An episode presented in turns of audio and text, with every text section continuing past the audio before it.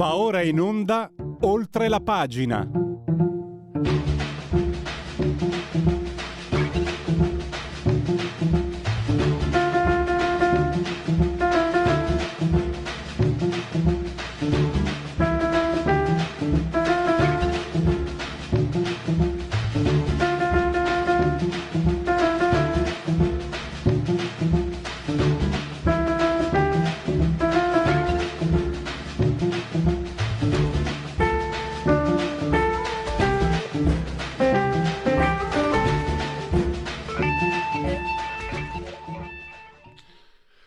La pagina, Radio Libertà.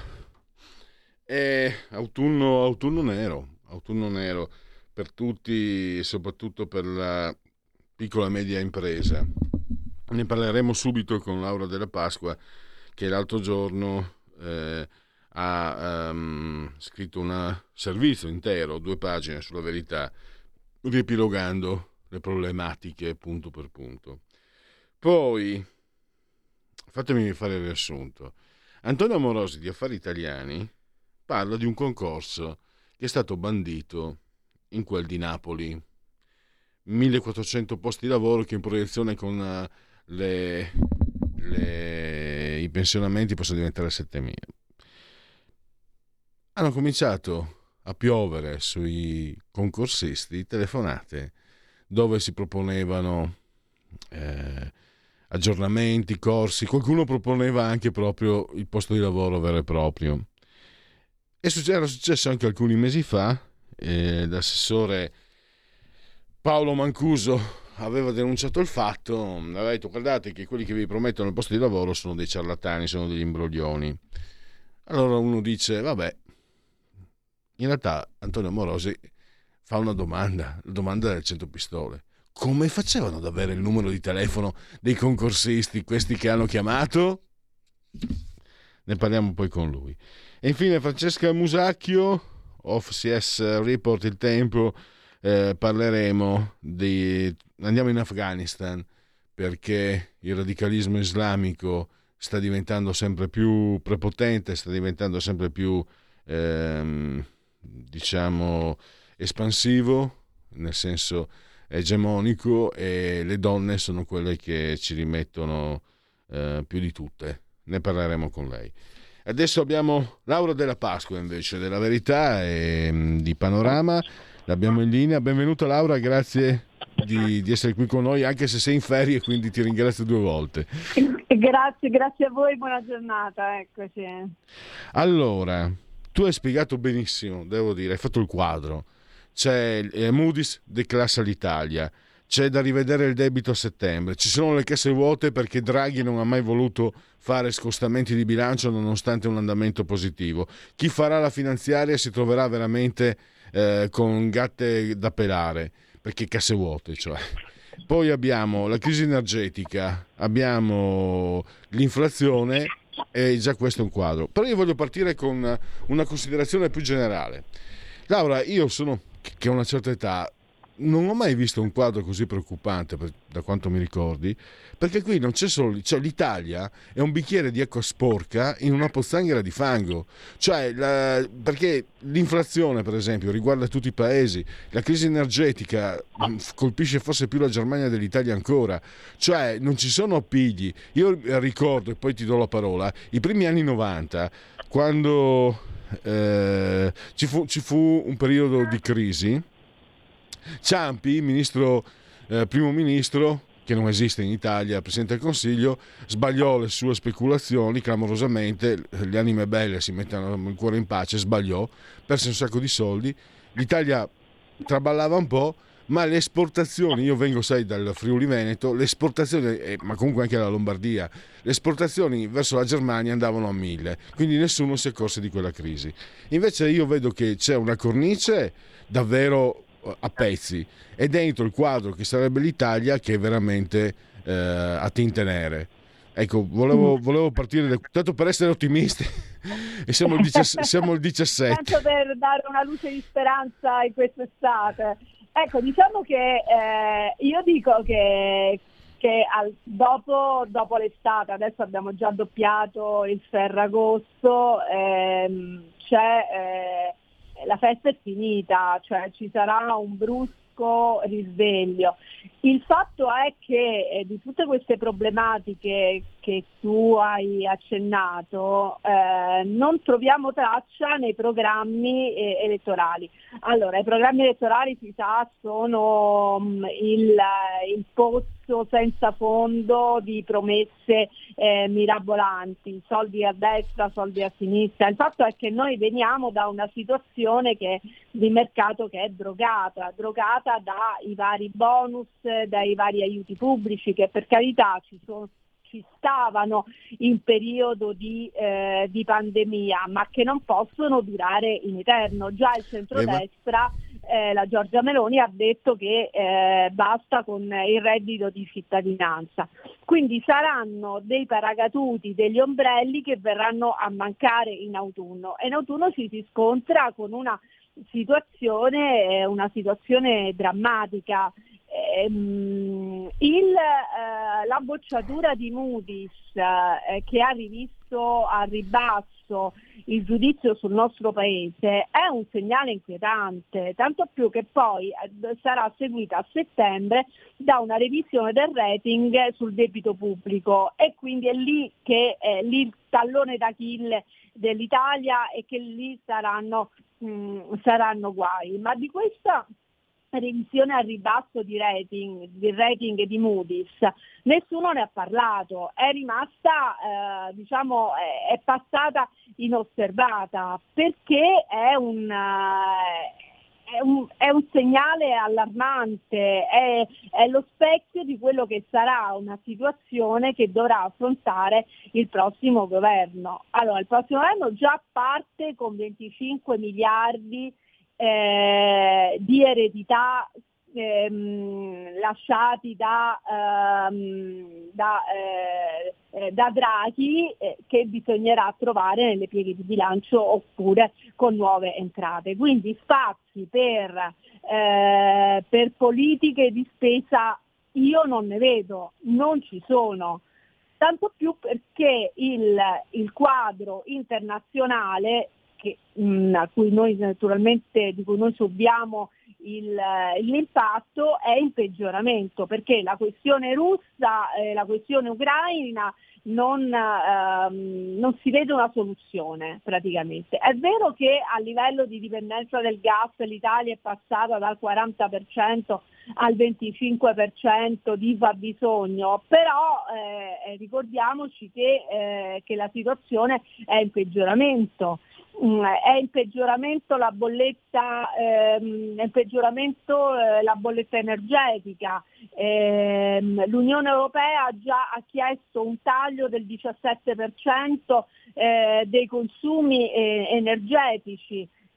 Un, al momento sono delle raccomandazioni che però qualora la situazione dovesse peggiorare potrebbero eh, tradursi in un, uh, in un impegno, uh, in un obbligo, in un, eh, e quindi a questo ci aggiungiamo um, il, il pasticciaccio della eh, del 110% che ricade sulle, eh, sulle imprese. Insomma, c'è questa eh, analisi del CERVED, anche questa eh, passata molto in silenzio, che parla di 600.000, eh, che è stata svolta su 600.000 società di capitale, che dice che oltre 100.000 imprese sono a rischio di fallimento nel 2022, in quest- quest'anno cioè ballano 830.000 posti di lavoro. Eh, e quindi non è, ehm, cioè non è robetta, non sono, non sono eh, non sono briciole. Quindi in questo momento noi viviamo in una sorta di eh, euforia, alberghi pieni, ristoranti pieni, eh, impossibile trovare un posto, avo- eh, un posto sul, ehm, su un volo aereo. Quindi siamo in questo, diciamo, ehm, questa sorta di follia post pandemia ma è una follia poi che poi dovremmo tornare con i piedi per terra ehm, in autunno. Eh, senza contare il fatto che al momento i contagi sono, eh, i contagi sono diminuiti, ma eh, punto interrogativo, che cosa succede quando verranno meno ancora le ultime restrizioni, vedo per esempio ai mezzi di trasporto il 30 settembre non ci sarà più l'obbligo della mascherina, a parte che ormai la mascherina sui mezzi pubblici la usano in pochissimi, però mh, mm, le persone cominceranno a vivere di più al chiuso e, e che succede? Ci troveremo di fronte all'esplodere dei, eh, dei, contagi. Ecco, sono tutti dei punti interrogativi che, ehm, che la politica, i partiti non hanno, ehm, si sono ben guardati dall'affrontare. No, eh, vi... eh, tu in punto c'è la questione all'Italia. Eh, la questione all'Italia rappresenta un onere importante per il bilancio del, per, per i contribuenti se Draghi, come aveva promesso, non riesce a mandare in porto la vendita, eh, questa è un'altra patata bollente che si dovrà gestire il nuovo governo. No, cioè, mm, stavo, stavo, pensando Laura che verrebbe voglia di dire sì. rileggiamoci tutti, visto che l'abbiamo fatto sicuramente una volta nella vita. Pinocchio, ricordiamoci del grillo saggio. Volevo dirti un altro punto, tanto piove sul bagnato, che tu hai riepilogato. Eurostat che ha calcolato che i mancati pagamenti della pubblica amministrazione nei confronti dei fornitori ammontano a 55,6 miliardi, buttali via, e poi Confcommercio che aggiunge anche 370 mila posti di lavoro a rischio. Eh, volevo così aggiungere un po' di ottimismo. Eh, ecco, quello è l'altro, è l'altro anello debole, l'altro male storico della, della, nostra amministrazione, il ritardo dei pagamenti, però eh, si sa che quando c'è un momento di transizione, il passaggio dall'uno all'altro governo, eh, si ferma tutto eh, le amministrazioni stanno a bocce ferme perché cercano di capire quali sono i nuovi equilibri, se ci saranno spostamenti, promozioni, cambi di poltrona e quindi già quelle che sono le procedure burocratiche lente eh, rallentano ancora di più, tutto si ferma in un momento in cui invece le imprese hanno bisogno di ossigeno. Quindi questi mancati pagamenti non vanno a incidere su dei bilanci dei bilanci sani, dei bilanci floridi, ma impattano su bilanci già fragili. Quindi è una situazione, eh, veramente è una situazione esplosiva, però cui, della quale io non trovo traccia nei programmi di governo. Ecco, mh, mm, soltanto devo dire che eh, la Giorgia Meloni è molto cauta, ha lanciato dei messaggi di grande cautela eh, dicendo beh, eh, un attimo prima di fare delle promesse bisogna mh, mm, considerare le compatibilità di, eh, le compatibilità di bilancio. Ecco, eh, io tutti questi spazi di manovra non ne vedo. Sì, no, io vedo che i giornaloni hanno dato più spazio a un'intervista del 95 a Giorgia Meloni quando aveva, credo, non so se fosse maggiorenne addirittura, aveva detto una fesseria, Mussolini era stato un grande politico, è una fesseria dal mio punto di vista, ma a una ragazza di 18-19 anni che milita in quel... Ma su via, cioè queste, voglio dire, questi sebalzi nel, eh, nel passato, quando qui ci sono problemi veramente, veramente urgenti da, da risolvere. No, è, è, questo, è, questo, che aggrava anche. Allora, non voglio buttarla sulla politica, Laura, perché eh, tu ti considero proprio tecnica, un tecnico eh, o una tecnica, adesso va bene il linguaggio, eh, il fatto che ci si preoccupi, aveva ironizzato anche Giorgia Meloni, le avevano chiesto ma come mai la maglietta nera, Vuole, come mai aveva la camicia di colore nero, voleva evocare le camicie fasciste, cioè ci si, ci si occupa di quello che è Giorgia Meloni, per quello che loro vorrebbero forse o, vorrebbero contrabbandare e nessuno chiede a Giorgia Meloni che diciamo al momento è eh, la, la, probabile eh, Presidente del Consiglio, ma comunque anche fosse anche a Salvini, anche a, a Berlusconi, non, non, fanno quelle domande pertinenti come pensate di affrontare quello che sta avvenendo incontro. Ma, eh, ma certo, ma ci si occupa del look delle, di Giorgio Meloni, cioè, di come veste Giorgio Meloni, ma io... Ehm, Io mi preoccuperei eh, più che altro di sapere come intende eh, affrontare eh, il problema dei rincari energetici, perché non si può andare avanti con, eh, con bonus eh, non drogando il mercato, non è, non è possibile. Eh, come intende affrontare ehm, il problema del, di tutta l'industria del, delle costruzioni e risolvere quindi la mancata monetizzazione dei crediti presso le banche da parte delle, ehm, delle piccole e medie imprese di, di costruzioni. Laura, ci sono, ho avuto un'illuminazione eh, non è preparata, questa è spontanea, giuro. Eh, non glielo chiedono perché altrimenti dovrebbero chiederglielo anche all'altra parte e l'altra parte risponderebbe Ius Sole, Ius Cole, ehm, tassa di successione e legge, legge ZAN, che forse convincerebbe veramente molto poco, credo. No, ma poi in questo momento eh, tassa di successione, ehm, Vabbè, eh, innanzitutto il messaggio sbagliato, si, poco etico, eh, che si lancia a un giovane. Un giovane per il solo fatto di avere 18 anni riceve il regalo di 10.000 euro per il suo diciottesimo compleanno. Ma che cosa ha fatto il giovane per meritarsi i 10.000 euro? Io questo mi chiedo, è un messaggio giusto dal punto di vista etico, è un messaggio di etica del lavoro giusto questo che viene lanciato alle nuove generazioni. Ah beh, questo direi... si dichiara, eh, serve per allora, nella migliore, de, nella migliore, delle situazioni il giovane a 18 anni con 10.000 euro, dal momento che non bastano per comprarsi uno scooter, se li, se li fa eh, in due, eh, due, viaggi a Ibiza tra uno sballo e l'altro. Nella peggiore delle ipotesi va eh, capito, ad alimentare queste baby gang di cui abbiamo che ormai sono diventati padroni delle città, a cominciare da Milano. Ecco. Eh, ma non ehm, ma i, i, i, grossi, cioè, i grossi imprenditori, ecco, io per esempio ehm, penso a eh, Patron di Luxottica, di, a, a Del Vecchio, che, che, è venuto su dal nulla, che, che, che è vissuto in uno orfanotrofio, ma aveva, ha, avuto, ha avuto i 10.000 euro ai 18 anni per diventare quello che è diventato.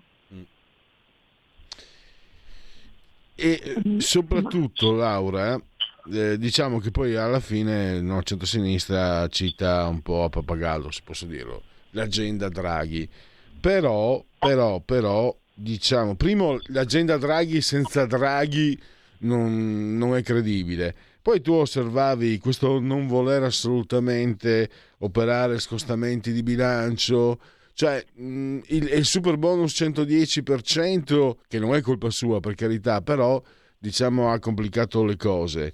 Eh, voglio dire, non voglio disconoscere l'operato di un luminare dell'economia come ci figuriamoci, però mh, forse non lo so. Eh, rifarsi all'agenda eh, Draghi dopo aver letto il tuo ah, siamo arrivati alla fine purtroppo dopo aver letto la tua ricostruzioni io dico guarda che non mi basta No, ma io voglio risposte concrete e circostanziate ai singoli eh. problemi. Al momento io vedo soltanto delle promesse che implicano spese, quindi voci, ulteriori voci di spesa con coperture eh, aleatorie.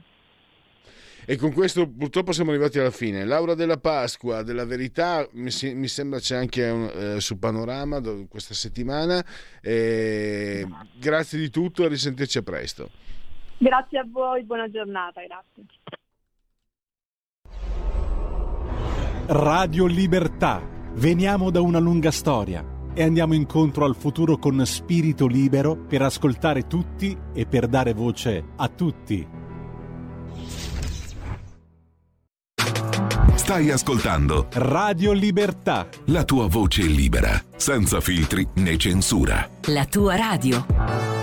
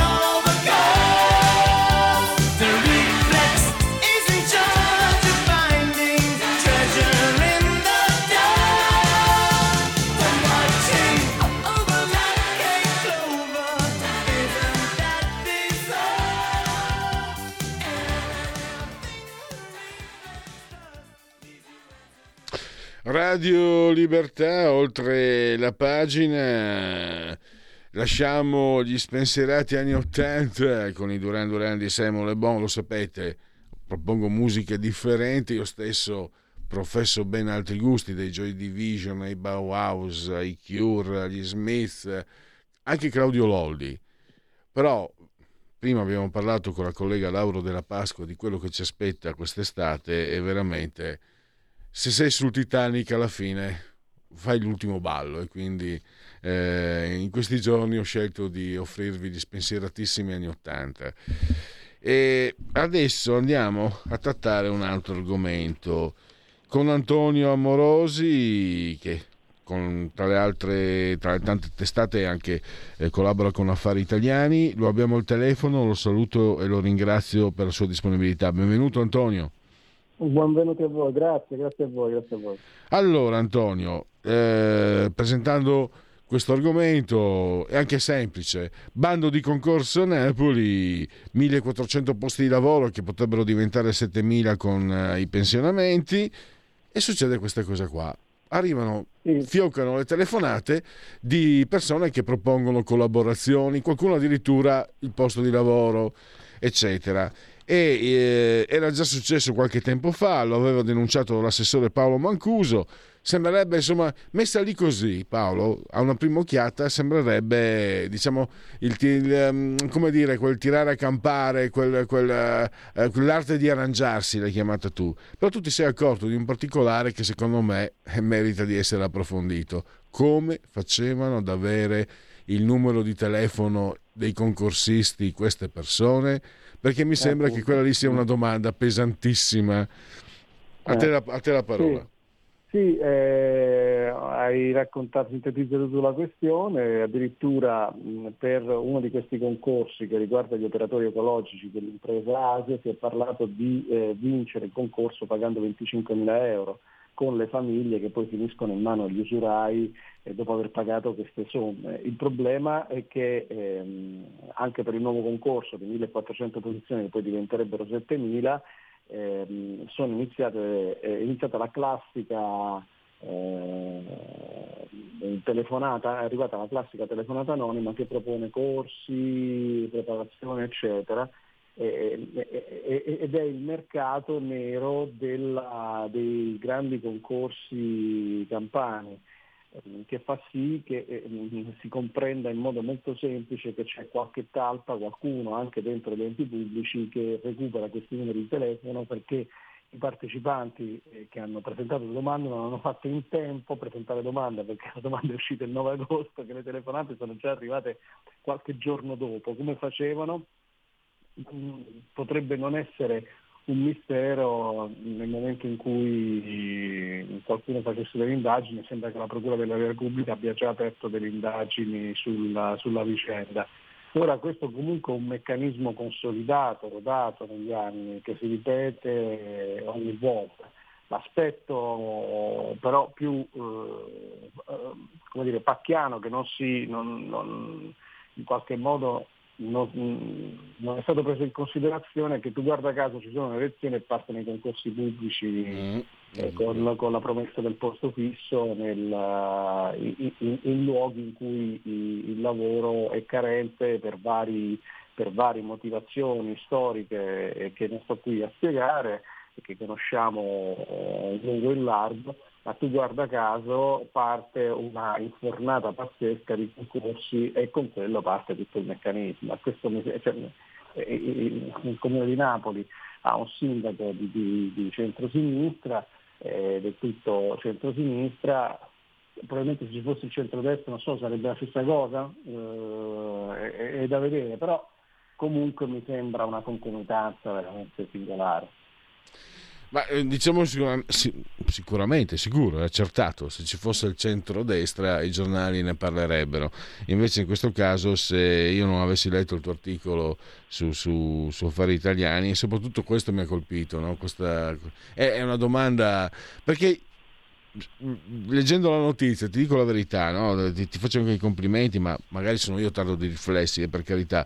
Cioè, non ti viene in mente sul momento, ah, ti viene in mente più quel, quel paesaggio dipinto dall'assessore, no? che tu hai, l'assessore Mancuso, l'arte di arrangiarsi, eccetera. No, come cazzo stavo per dire una parolaccia, come cavolo fate ad avere il numero di telefono? E questo è un interrogativo serio, preoccupante, perché quei numeri di telefono non possono che, arriva, che provenire dall'interno, cioè dalle, istitu- eh, certo. dalle istituzioni, certo. cioè, non stiamo qui a ruotare. Eh, in qualsiasi modo che abbiano venduto i numeri di telefono, che li abbiano forniti, che siano loro stessi, l'ipotesi, il ventaglio delle ipotesi è molto ampio, però non possono che provenire da lì. E... No, viviamo, guarda, viviamo in una società in cui i poveri o comunque chi ha difficoltà, perché se fai un concorso pubblico eh, di questo tipo qui per fare il lettobino certamente non, sarai, cioè non, avrai una disponibilità economica di chissà che tipo, diventano preda di altri eh, che possono a loro volta essere poveri eh, o meno ed è un contesto privo della presenza di entità pubbliche che poi regolano i processi. E questo è un problema di gran parte del sud. Eh, in cui lo Stato ha semplicemente quando c'è una funzione di tipo repressiva e fine eh, e per questo è visto come un nemico, è visto come un avversario, visto... poi ci sono tanti problemi legati alla mentalità e a aspetti negativi della cultura, però eh, arrivare a una sistematicità di questo tipo dove tu fai domanda e il giorno dopo ti arriva la telefonata, cioè ci sia qualcosa di profondo che non vada e che andrebbe sanato a monte, non, non a valle con... Uh, eh, con un'azione semplicemente repressiva, cioè sì, che ci deve essere, sicuramente ci deve essere, però qua mi sembra qualcosa di più profondo. Sì, l'idea, e ti chiedo ovviamente per forza di cose, per tanti motivi, anche per garantismo, io comunque non sono garantista, ma, mi, ma apprezzo molto il garantismo perché segna l'intelligenza. Eh, ha, ha, eh, come dire, eh, l'aspetto di una caratteristica sistemica cioè l'idea che purtroppo viene da dire soprattutto al sud, ma certe cose sono convinto che accadano anche al nord, ma al sud dove eh, il concorso pubblico da sempre purtroppo per colpa dello Stato eh, è visto come unica strada, cioè o, o, o vinci il concorso o emigri, no? Se c'è sì, qualche sì, il, posto, il classico posto fisso, l'abbiamo visto sì. con uh, l'ultimo film buono, diciamo così, di Checco Zalone, è il classico miraggio del posto fisso dove tendenzialmente cioè, non, non, si suda, ecco, non, non, si suda per sopravvivere. Ed è un connubio generale, cioè da una parte l'impossibilità alla produzione perché diventi preda di qualcun altro, la grande difficoltà ad essere imprenditori e a lavorare liberi dall'altro c'è lo Stato, però lo Stato poi mette in piedi eh, nel bene e nel male eh, o ha intorno a sé nel bene e nel male tutte queste reti, anche reti criminali più, più, più pesanti della, della telefonata. Eh, questo è, diciamo, è, è, un lascito mh, che nessuno vuole prendere in considerazione. C'è un problema che non, non viene affrontato da decenni eh, non si può neanche affrontare la cosiddetta tra virgolette, questione meridionale in questi termini o nei termini pietistici e parassitari con, con i quali cioè, utilizzati negli anni passati perché poi si produ- non si produce un bel nulla se non assistenzialismo. Questo non va bene. Ma eh, d'altro canto non si scende nella mischia per fare qualcosa di diverso perché è veramente complicato. Eh, poi vorrebbe anche da chiedersi, coloro che promettono questi posti di lavoro in cambio di soldi, in qualche modo poi devono, non so, mi viene da pensare, dovrebbero, dovrebbero in linea teorica mantenere. Come fanno a mantenere le promesse? Beh, infatti cioè, l'assessore Mancuso, che è un ex magistrato, dice che eh, sono delle bufale, eh, però mh, mm, sicuramente sarà così, come non credergli, ma eh, d'altro canto si gioca sulla disperazione delle persone eh, però bisogna anche considerare l'aspetto, ma eh, come fanno ad avere il mio numero di telefono nel momento in cui partecipo a un concorso? Eh. Cioè, sempre, eh, quindi ti sorge il dubbio eh, se sei un povero disperato, eh, che, che, che, che, ci sia una possibilità di superare la prova o di essere assunto. Diciamo che eh, con il crollo della politica e con la fine di quel mondo poi tu diciamo, accennavi con la canzone anni 80, eh, è diventata ancora più difficile e, e, e, i soggetti più deboli sono diventati ancora più preda delle persone. Prima c'era il politico che faceva il favore e che ti garantiva qualcosa, adesso non c'è neanche più questo e c'è la giungla. La giungla con contesti urbani in cui convivono il super ricco e il super povero nello stesso palazzo, nello stesso contesto c'è la mega impresa e ci sono eh, i poveracci che, che, che, costruiscono qualcosa, trafficano su qualcosa. E questo è un problema che non si pone nessuno in una società globalizzata, finanziarizzata, in cui il problema non sono eh, destre, sinistre o scontri di natura ideologica, queste sono, sono categorie del Novecento, benché vada. Mm. Il problema oggi è una società che viaggia in una direzione, eh, cioè che viaggia verso il nulla, eh, dove c'è un, un, autoritarismo sempre più forte da parte delle istituzioni e dei, dei grandi gruppi big tech, dei grandi gruppi tecnologici che controllano le persone, e dall'altro poi c'è l'atto di sopravvivere che muove queste, queste, masse di persone che cercano comunque di, di, di, arrivare a fine mese nei modi più improbabili. Poi se parte un concorso pubblico per migliaia di posti, ecco, la giungla. Antonio, una, una, riflessione, non voglio giungere a nulla, non c'è nessuna dietrologia. Allora, le trasmissioni televisive da qualche mese in qua eh, parlano, fanno, mostrano questi imprenditori, ristoratori, albergatori, eh, prevalentemente nel turismo, che si lamentano perché dicono i ragazzi preferiscono percepire reddito di cittadinanza anziché venire a lavorare. E qui però invece con queste persone si sono precipitate a partecipare al concorso, non hanno preferito il reddito di cittadinanza. Eh, Qualche riflessione? Hanno presentato 20.000 domande in, in due o tre eh, giorni. 20.000. Ecco, qualche riflessione bisognerebbe farla secondo me su questo fatto. Sì, si aspettano addirittura 180.000 d- d- domande, c'è un, un, evento biblico, anche organizzarlo, a, oltre ad avere dei costi, cioè, è una cosa pazzesca per un singolo muoversi dentro una dinamica di questo tipo.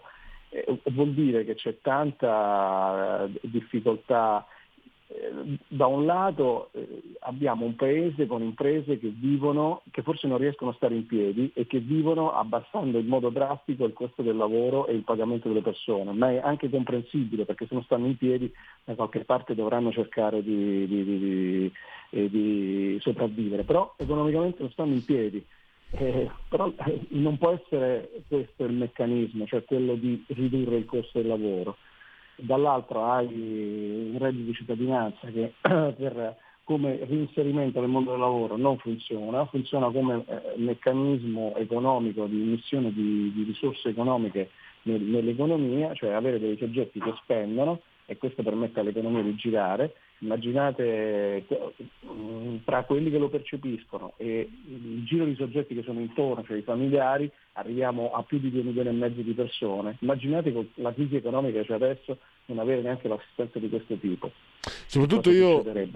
Eh, cioè, allora, tu Antonio, insomma, siamo Radio Libertà, eravamo Radio Padania, le posizioni, poi anche qui, sì, insomma, sì, certo. la mentalità no, del, della nostra gente sul reddito di cittadinanza è contraria. Però io, certo. Io ho detto, improvvisamente tutti si sono scoperti contrari a questo reddito di cittadinanza. Io mi sono detto, andiamo a scoprire, andiamo a vedere a chi finirebbero quei soldi che invece in questo momento vengono destinati a coloro che percepiscono il reddito di cittadinanza? Perché quei soldi lì mi sa che non finirebbero nelle mie tasche neanche nelle tue. Mi sa che, per esempio, io, io ho un chiodo fisso da anni, no? i 25 miliardi, 30 anche, a fondo perduto Confindustria eh, e io ce l'ho, è eh, un chiodo, quel chiodo fisso lì. Perché? Perché? Allora, così come perché Rai 3 pagata con i miei soldi deve essere fissa alla sinistra da, da, da 40 anni quasi? Perché 25-30 miliardi a fondo perduto Confindustria? E quindi, sinceramente, per quanto io ovviamente eh, abbia le tue stesse perplessità, sulle, le perplessità, ma anche le tue stesse, cioè una posizione, quella che tu hai riflettuto tua, la faccio mia. Eh, mi chiedo però, tutto, improvvisamente tutti questo solleva, a parte il fatto che sono ben pochi, comunque non sono tutti che pre- percepiscono 800-900 euro. No, eh, no, no, cioè, cioè, eh, eh no, no, perché qui, si, qui, qui, la si è fatta facile. No, se uno percepisce, c'è gente che, pre- che prende 2, 3, 400 euro. E comunque bisognerebbe chiedersi, chercher l'argent, direbbero i francesi. Eh, domandatevi a chi finirebbero quei soldi lì. Ma perché, ma guarda, il, il meccanismo è sempre lo stesso, è come questo dei concorsi di Napoli. Eh, il mercato del lavoro in Italia eh, è, è, un mercato totalmente bloccato. Quando qualcuno ha provato a cambiarlo lo hanno ucciso, eh, mi riferisco a Piaggi, D'Antona e ovviamente poi i provvedimenti legislativi eh, che sono stati adottati nei nomi di Biagi D'Antona erano anche contrari ai principi di Biagi D'Antona. Cioè, eh, dove non c'è un sistema che garantisce nel momento in cui hai il lavoro e che permette una dinamicità sociale come accade negli Stati Uniti. Io ho amici negli Stati Uniti che mi dicono non conosco persone disoccupate, cioè una cosa impensabile in Italia, non conoscere persone disoccupate se non persone che hanno problemi psicologici, eh, problemi eh, reali, sociali, mentali, eccetera. Non esistono. Eh, quindi è un contesto dinamico, bisognerebbe avere un contesto dinamico, ma non lo si può avere perché ci sono dei blocchi sociali che non permettono una, un cambiamento rispetto al costo del lavoro. Allora che cosa si fa? Non potendo fare questi cambiamenti perché eh, prevede, prevedono conflitti e chi fa politica oggi non vuole conflitti, vuole semplicemente una posizione tranquilla, stare lì e non fare nulla, almeno la maggioranza, allora immette il reddito di cittadinanza con cui si cerca di dare le risorse economiche a chi non può essere immesso nel mondo del lavoro. Questo è il, è il meccanismo. Perché? Perché non ci si può mettere mai le mani dentro, perché mettere le mani dentro vuol dire conflitti. Conflitti vuol dire non garantirsi una continuità politica eh, del singolo, della collettività, dei gruppi. Eh, cioè, se non è un problema questo non lo so quale sia il problema. Mi sembra che hai disegnato il quadro con estrema chiarezza. Grazie anche mm, per questo riepilogo. Grazie per aver eh, accolto come sempre il nostro invito. Grazie ad Antonio Amorosi, lo potete leggere anche su Affari Italiani. Eh, a risentirci a presto Antonio, grazie, grazie ancora. Grazie a voi, grazie a voi, buona giornata. Segui la Lega è una trasmissione realizzata in convenzione con La Lega per Salvini Premier. Allora, segui la Lega. Dunque, ah, un attimo, voglio ricordarvi una festa. Ce l'ho qua, ce l'ho qua. Dunque, inizia dopodomani. Eh, chissà come si pronuncia. Bolgare? Bolgare? Bolgare? Comunque pare che avete capito, è scritto eh, B-O-L-G-A-R-E, va bene? B di Bologna, O di Otranto, L di Livorno, G di Genova, A di Asti, R di Rovigo e E di Empoli, Bolgare, Parco Nochetto. Il 19 agosto inizia la festa della Lega che durerà fino al 28. Sono su legaonline.it, scritto legaonline.it molte cose si possono fare da questo sito. Seguire la Lega prima che la Lega segua te la Marciana seguisca te la Pellegrina. O iscrivervi alla Lega Salvini Premier. Molto semplice. Eh, 10 euro che si possono versare anche tramite PayPal senza nemmeno vi sia la necessità che siate iscritti a PayPal. Il codice fiscale e gli altri dati quindi vi verrà recapitata la magione per via postale la tessera Lega Salvini Premier poi abbiamo, ehm, credo, quel claim del, che la Lega, eh, ha, Matteo Salvini ha scelto come linea guida, come, come parola d'ordine, mi verrebbe da dire, eh, per questa campagna elettorale, il programma di governo, se non sbaglio 175 pagine, lo potete scaricare, è gratis.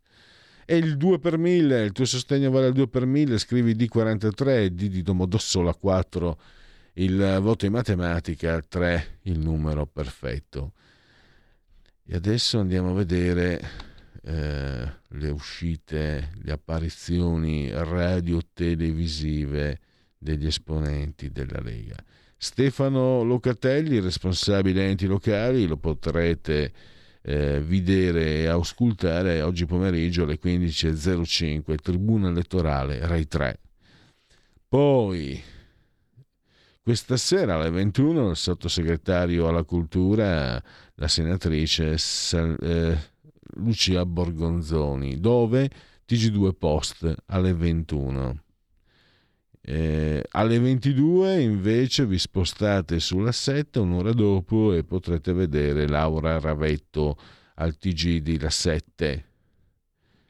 Domani, domani a ora presta, all'alba alle 10.30 del mattino, Stefano Candiani, senatore Candiani a Rai News alle 10.30. Sempre domani, giovedì 18 agosto, a ora presta, alle ore 11, comincia a essere un'ora umana.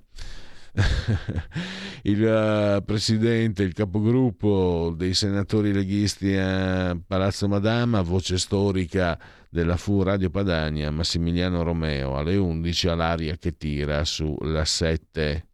Pos domani, venerdì 19, nel cuore della notte all'alba, ora antelucana, 8.55 del mattino, Omnibus la 7 con il senatore Armando Siri.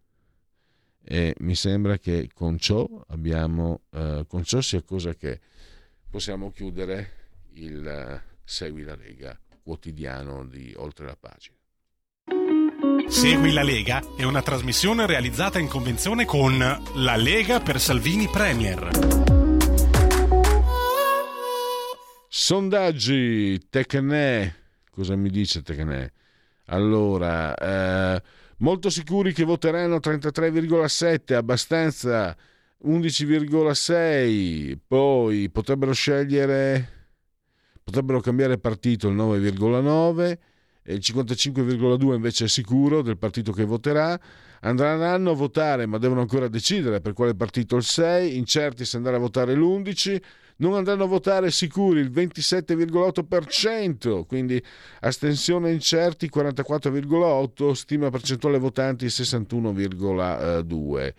Eh, poi abbiamo eh, Fratelli d'Italia 24,2%, Lega 13, 13,1% al Senato, Forza Italia 11,4%, poi abbiamo 5 Stelle 9,8, Italia Viva 2,8, Calenda 1,9, PD 23,8 e eh, direi che possiamo chiudere su questo.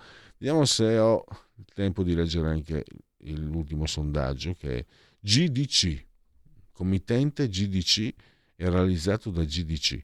Allora, PD 23,6, sorpassa Fratelli d'Italia 23,4, Lega 12,3, 5 Stelle 10,7, Forza Italia 7,5, ehm, Renzi 5,1 e... Ah sì, beh, è messo insieme credo Renzi Calenda 5,1. E io direi che possiamo andare in time out. Stai ascoltando Radio Libertà. La tua voce libera, senza filtri né censura. La tua radio.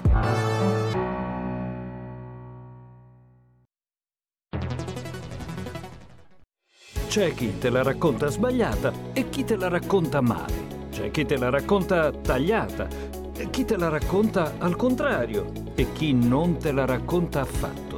QDS te la racconta giusta Ogni giorno la tua terra, il suo presente, le sue attese, la sua volontà di rinascita. Leggi, abbonati, scegli il quotidiano di Sicilia. L'informazione giusta per crescere insieme. La radio è sempre di più ovunque. Io la radio la ascolto in auto con tutti i nuovi programmi, perché ho la radio DAB. E tu? Io al lavoro ascolto la radio dal mio computer. E tu? Io a casa l'ascolto dalla mia TV. E tu? Io l'ascolto dal mio telefonino, con Radio Player, l'app delle radio italiane. E tu? Io la radio l'ascolto con lo smart speaker. Oggi 35 milioni di italiani ascoltano la radio così. E tu? La radio, ovunque, sempre di più. Anche Radio Libertà è su Radio Player Italia.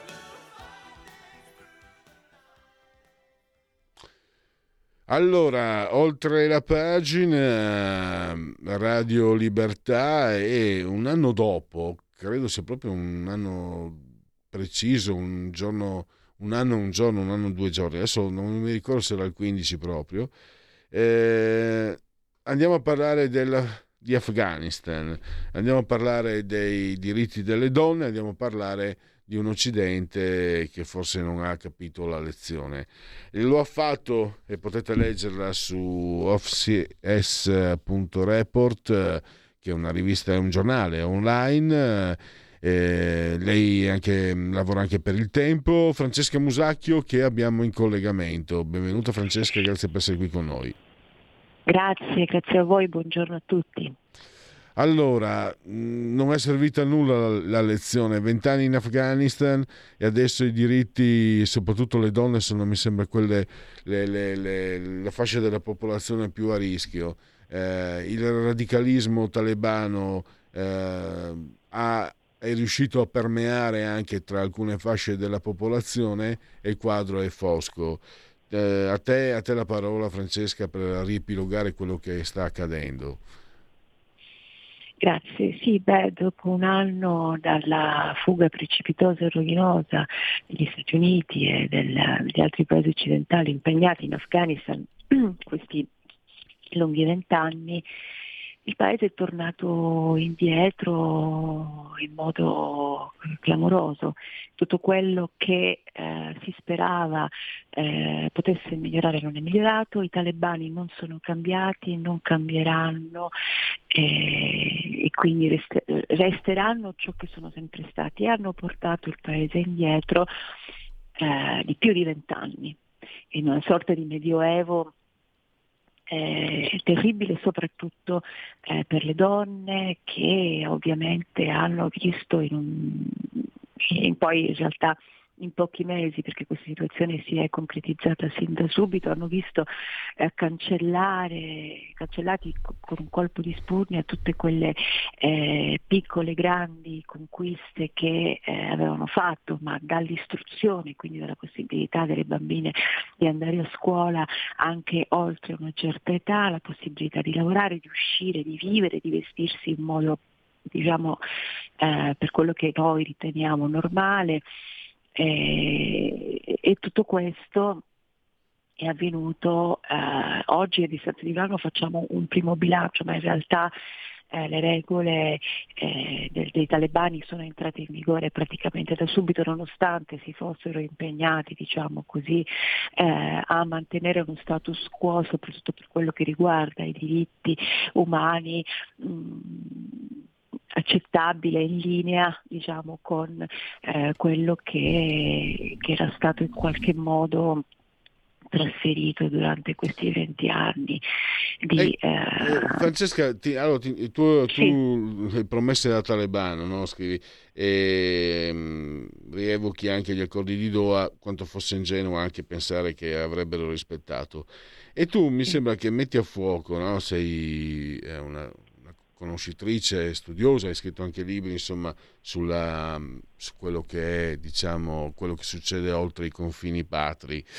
E eh, mi sembra che tu abbia un'idea precisa. Eh, smettiamola di, di mettere in scena queste rappresentazioni ad usum delfini, si diceva una volta.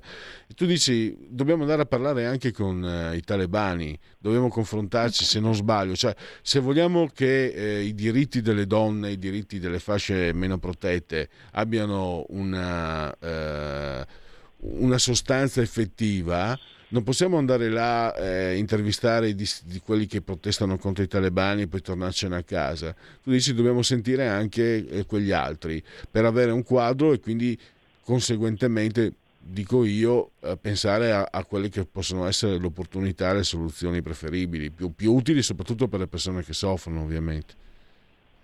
Ma certo, perché allora bisogna comprendere qual è eh, diciamo, il, il, terreno fertile su cui questa ideologia, eh, ideologia poi modo di pensare, modo di vivere, eh, continua ad avere appunto terreno fertile in Afghanistan, ok? Perché non sono solo i talebani, d'accordo? C'è una società eh, che non è eh, quella che protesta contro i talebani e contro il regime, è un'altra parte di società che vive secondo le regole dei talebani, non perché i talebani, in, eh, come dire, sto per dire una cosa impopolare, ma è la realtà, quindi diciamo, eh, non mi interessa eh, la reazione che, può avere, che potrà avere questa mia affermazione, ma è la verità. C'è una parte di popolazione che vive secondo quel sistema ideologico, culturale, religioso, sociale, perché è il loro sistema, ok? Quindi se i talebani sono riusciti ancora una volta ad avere eh, la possibilità di, di, di, di, prendere il potere è perché forse c'è una, uno strato sociale afghano che la pensa come loro, va bene? Perché? Perché è un modo di vivere molto diverso dal nostro, quindi se noi continuiamo ad ascoltare solo una campana, noi non riusciremo mai a capire perché questo accade, d'accordo? Perché ci sono le donne che giustamente, legittimamente protestano e vanno in piazza, ma se andate, se andiamo ad analizzare poi effettivamente i numeri di queste persone, di queste donne che vanno in piazza, sono poche rispetto alla totalità. Ora ci sarà una parte che ha paura e che quindi non scende in piazza, ma c'è anche una parte che sposa in qualche modo quell'ideologia, ma perché conosce quello, non è una colpa, non è una, mm, eh, dire, un, un, errore, è semplicemente un dato di fatto. Okay? Se hanno vissuto sempre in quel modo, la loro cultura è quella, non riescono a, ad andare eh, in profondità in un altro modo, in un altro modo di vedere la vita e di viverla. Quindi se noi continuiamo a parlare solo con chi protesta, senza parlare e capire, intervistare, approfondire la cultura, soprattutto di alcune aree dell'Afghanistan, eh, di quell'entroterra impervio descritto più volte eh, da chi insomma, ha avuto modo di conoscerlo, eh, fatto di montagne, di posti piuttosto anche inaccessibili, dove continua a esistere, a resistere una cultura che noi definiamo medievale, ok?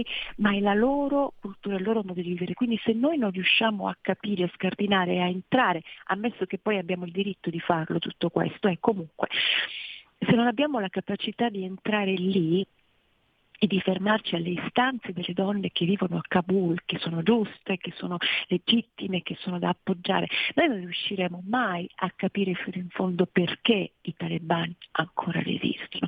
Ci hanno provato i russi, ci hanno provato gli inglesi, ma alla fine se ne sono dovuti andare anche loro e parliamo di epoche diverse e di eh, diciamo ehm, anche capacità diverse, no? però sono sempre, hanno sempre vinto i talebani. Perché? Perché sono più bravi militarmente? Probabilmente perché sono più capaci, perché conoscono meglio il territorio e quindi a livello diciamo, di tecnica di guerra, passami questo termine, riescono a sconfiggere eh, diciamo, eh, il, il, nemico, può, può, essere, ma probabilmente c'è anche un'altra ragione che è il supporto ideologico, culturale, sociale che arriva da una parte della popolazione che ha sempre e solo vissuto e conosciuto questo mondo. Voglio dire, i dettami della religione che non sono in, in, alcuni casi non solo quelli religiosi, ma proprio di una società civile costruita, nata e sviluppata nei secoli su determinate regole, sono quelli. Okay? Se una, um, una, società, un villaggio, un, un posto, un luogo, un'area ha sempre vissuto eh, relegando il ruolo della donna a eh, come dire, un ruolo di emarginazione, comunque di sottomissione, dove spesso manca anche la possibilità di avere dei contatti con un altro mondo, quello che può essere il nostro, ok? Con un'altra visione della vita. Come fai a spiegare a questa gente che è sbagliato il loro modo di vivere? E, questo, e, non, e, non, si può fare con una guerra, con le bombe, con gli spari, con i soldati, con... quella è una parte. Allora i talebani dove prendono nutrimento? Ma se al-Zawahiri è stato trovato e ucciso dagli americani in Afghanistan, chissà da quanto tempo stava lì, credo, posso sbagliare, ma credo che non fosse arrivato dopo che gli americani sono andati via, probabilmente stava lì già da un po' prima. E dove è un posto dove ha trovato copertura, dove ha trovato fino a un certo punto, poi lo hanno fatto fuori. E su questa cosa poi in un'altra occasione possiamo approfondire anche le dinamiche di questa, diciamo, di questa morte, eh, però evidentemente qualcuno gli ha dato copertura. E quale può essere la copertura che dai a un personaggio come Zawahiri, leader di Al-Qaeda, giusto per essere precisi con chi eh, non dovesse conoscerlo? Qual è la copertura che gli puoi dare? Non è solo militare, è anche una sorta di ehm, copertura sociale, va bene? Perché evidentemente eh, le persone che vivevano e vivono in questi luoghi per varie motivazioni hanno coperto anche la presenza di Al-Zawahiri. Diciamo Francesca che se non ci fosse consenso sarebbe difficile eh, certo. nascondere. E mi domandavo, l'Occidente che, che, interlocutore è in questo? Cioè, premesso che ovviamente non farei cambio, mi tengo caro l'Occidente con tutti i suoi difetti, però un Occidente, l'Unione Europea che come simbolo di libertà e di integrazione femminile sceglie una donna con, non col burka ma comunque col velo, non dà un segnale equivoco anche a chi magari dovrebbe, a, a coloro con i quali bisognerebbe parlare per, per, spiegare che certe scelte sono sbagliate, che, che certe scelte... Ehm, possono avere delle alternative. Ecco, già ho sbagliato, non si dice certe scelte sono sbagliate, si dice certe scelte possono avere delle alternative. Ecco, però se l'Occidente, se l'Unione Europea mi fa una campagna per, uh, per, i diritti delle donne, per l'integrazione, eccetera, e sceglie una donna velata, eh, non è forse un segnale così certo. chiaro. Cosa ne pensi? Ma certo, ma è, sempre, ma sì, ma è sempre la solita storia, è sempre il grande discorso dell'integrazione. Bisogna integrare le persone che arrivano da altri paesi con altre culture, benissimo. Mm, detta così eh, sembra una cosa fatta bene, carina, eccetera. Poi però l'integrazione cosa vuol dire secondo questi pensatori, secondo questi filosofi dell'integrazione? Accettare, cioè che il paese che accoglie deve accettare pedissequamente eh, usi e costumi del paese di provenienza?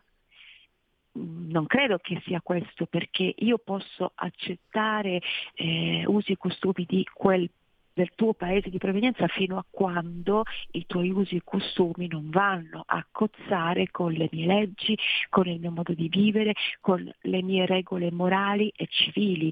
Quindi per dire se una donna è costretta a coprirsi il volto, il capo e vestirsi eh, in modo diciamo piuttosto eh, che, che, che, per camuffare tutte le forme e, e, e, fa e quindi è costretta a farlo, quindi non è una scelta, allora io paese che ricevo non posso accettare queste teorie perché le regole del mio paese sono diverse, ok? Quindi l'integrazione non è quella che ci hanno raccontato fino ad ora prendiamoli tutti e ognuno faccia ciò che vuole. Non funziona così.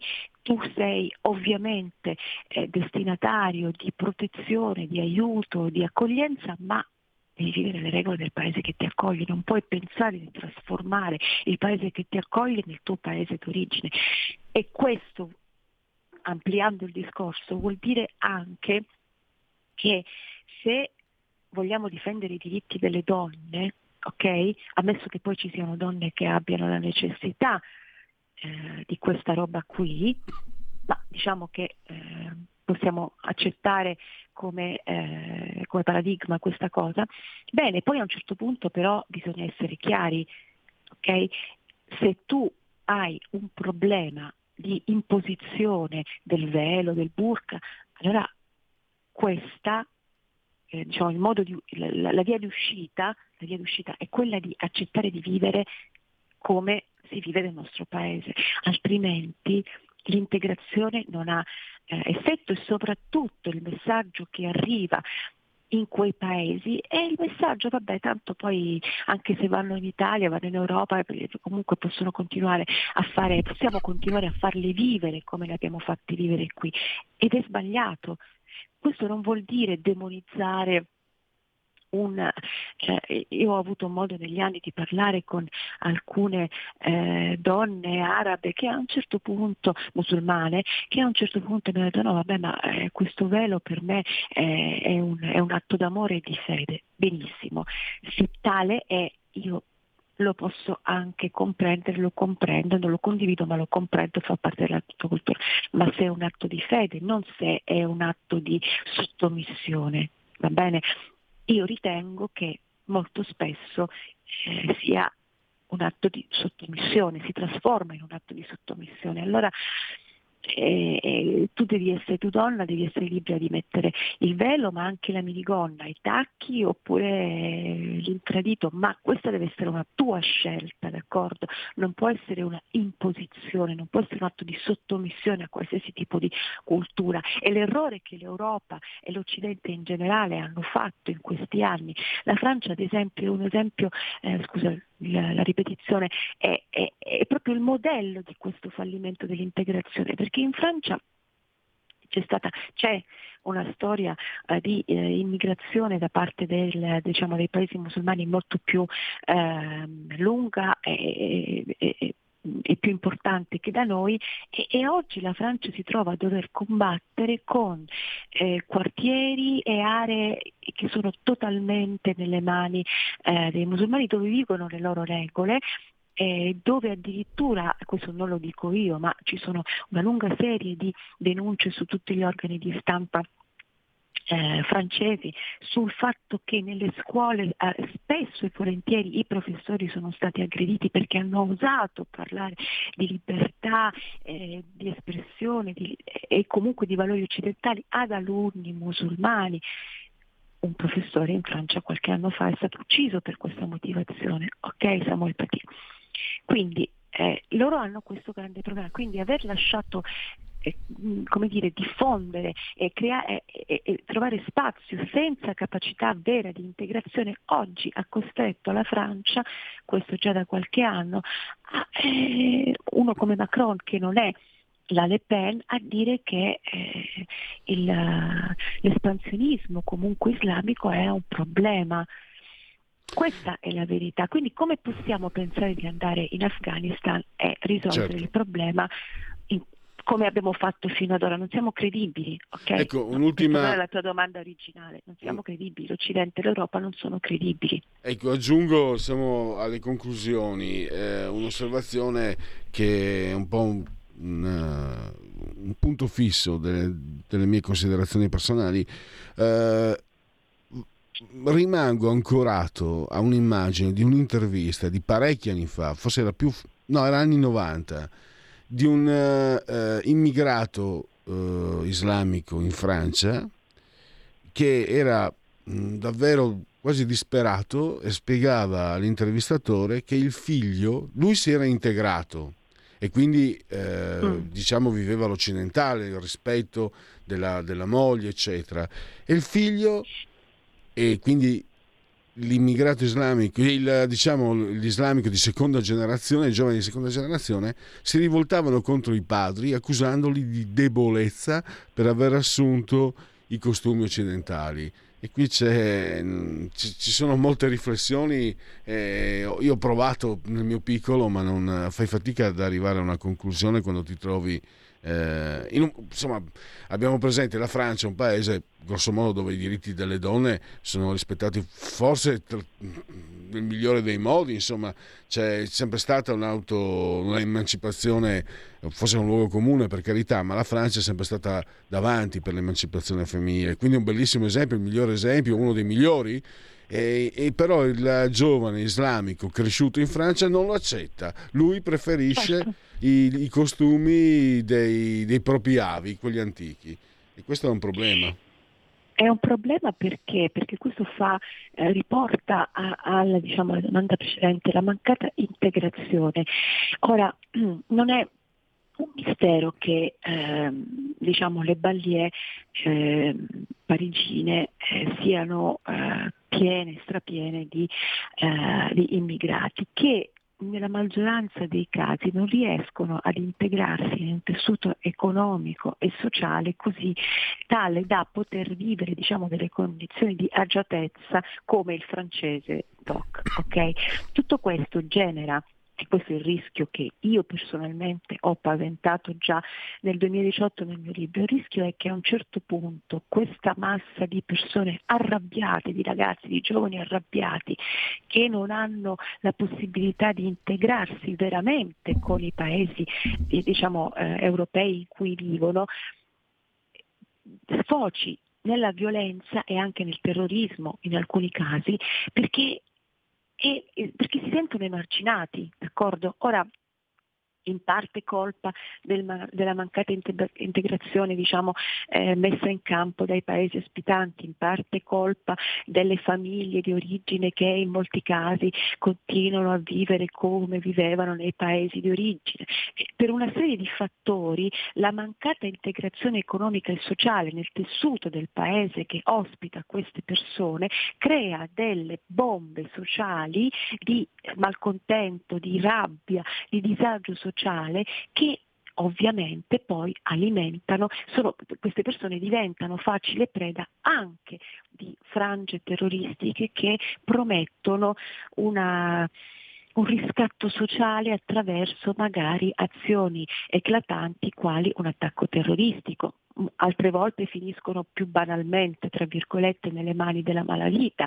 Eh, e, e, e, questo è un problema. Ora, se l'Europa non capisce questo, non basta farli entrare, dopodiché arrangiatevi. Non va bene così, bisogna, se veramente vogliamo farli entrare, dobbiamo avere la capacità e la, dire, ehm, la sicurezza di poter offrire a queste persone uno stato eh, diciamo di eh, benessere medio per cui poi queste persone riescono a lavorare, a studiare, a integrarsi, ad avere quella, eh, diciamo, quel riscatto sociale che li ha spinti ad andare via dal loro paese. D'accordo? Francesca, poi... devo chiudere. Sì. Comunque, sei stata, sei stata chiara ed esaustiva come sempre. OCS.report, il tuo giornale online. Report, sì e poi anche naturalmente sul tempo. Francesca Musacchio, io ti ringrazio davvero grazie a voi. e a risentirci a presto. Grazie a voi, arrivederci, grazie. Unplugged, genetriaci, eh, commemorazioni e ricorrenze, pensate proprio, sembra fatto apposta, cinque anni fa gli attentati di Barcellona eh, da parte di estremisti islamici. Nel 98 scoppiò lo scandalo Levinsky, ma allora va tutto bene, naturalmente. Ricordati di Alamo, Davy Crockett. Datemi un uomo di 16 anni e ve lo restituirò quando ne avrà 21. Mae West. Tina Modotti, una cimuttona fotografa, Gianni Agus, Fracchia, Maureen O'Hara, La Rossa di Dublino, Giulio Mogol Rapetti, Il segreto osare, Lopitergina Gabriella Farinon, 8 nomination e 2 Oscar per Robert De Niro, un ottimo pugile scomparso un paio di anni fa, Alan Minter, campione del mondo dei pesi medi, britannico, figlio d'arte John Romita Jr., Amazing Spider-Man. 5 nomination, 2 Oscar per Sean Penn. Non mi interessa chi porta i pantaloni in casa mia, o io o Madonna. In ogni caso sono io che li tolgo. e infine Thierry Henry, allenatore di calcio, ex calciatore. Qualche volta, se giochi a calcio, la devi proprio buttare dentro. Arsenal, Barcellona, anche Juve, forse uno dei pochissimi diciamo, punti nei della carriera di Carletto Ancelotti, che lo utilizzava come terzino. 11.59, lo facciamo, dai, faccio in tempo, velocissimo. Eh, in chiusura eh, facciamo i convenevoli formulaici. Ringrazio assolutamente il dottor Federico Borsari, assiso sul trono di comando di regia tecnica, entrambi sospesi a 141 metri sopra il livello del mare, temperature 24 eh, centigradi gradi sopra lo zero interni, 25,2 esterni, 70% l'umidità, 1012,4 eh, millibar la pressione. L'abbraccio forte forte signora Carmela, Angela e Clotilde, il canale televisivo dal quale anche guardarci perché Radio Libertà e Radio Visione, chi sa buona Radio Libertà ha oltre cent'anni, è il 252. Potete potete anche continuare a seguirci con, attraverso l'algido culandovi con l'algido suono digitale della Radio DAB oppure Alex accendi Radio Libertà, passa parola ve ne saremo riconoscenti e poi con le applicazioni dedicate con eh, telefonini cellulari, iPad e tutto il resto, eh, su internet il sito radiolibertà.net e la pagina Facebook. Le ho dette tutte, grazie ancora per aver scelto Radio Libertà, buon proseguimento. Miau.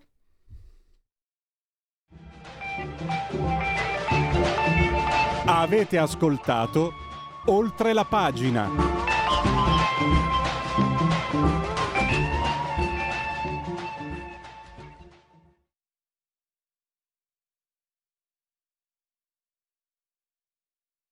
Leonardo Sciascia, La democrazia cristiana è il Partito Comunista Italiano.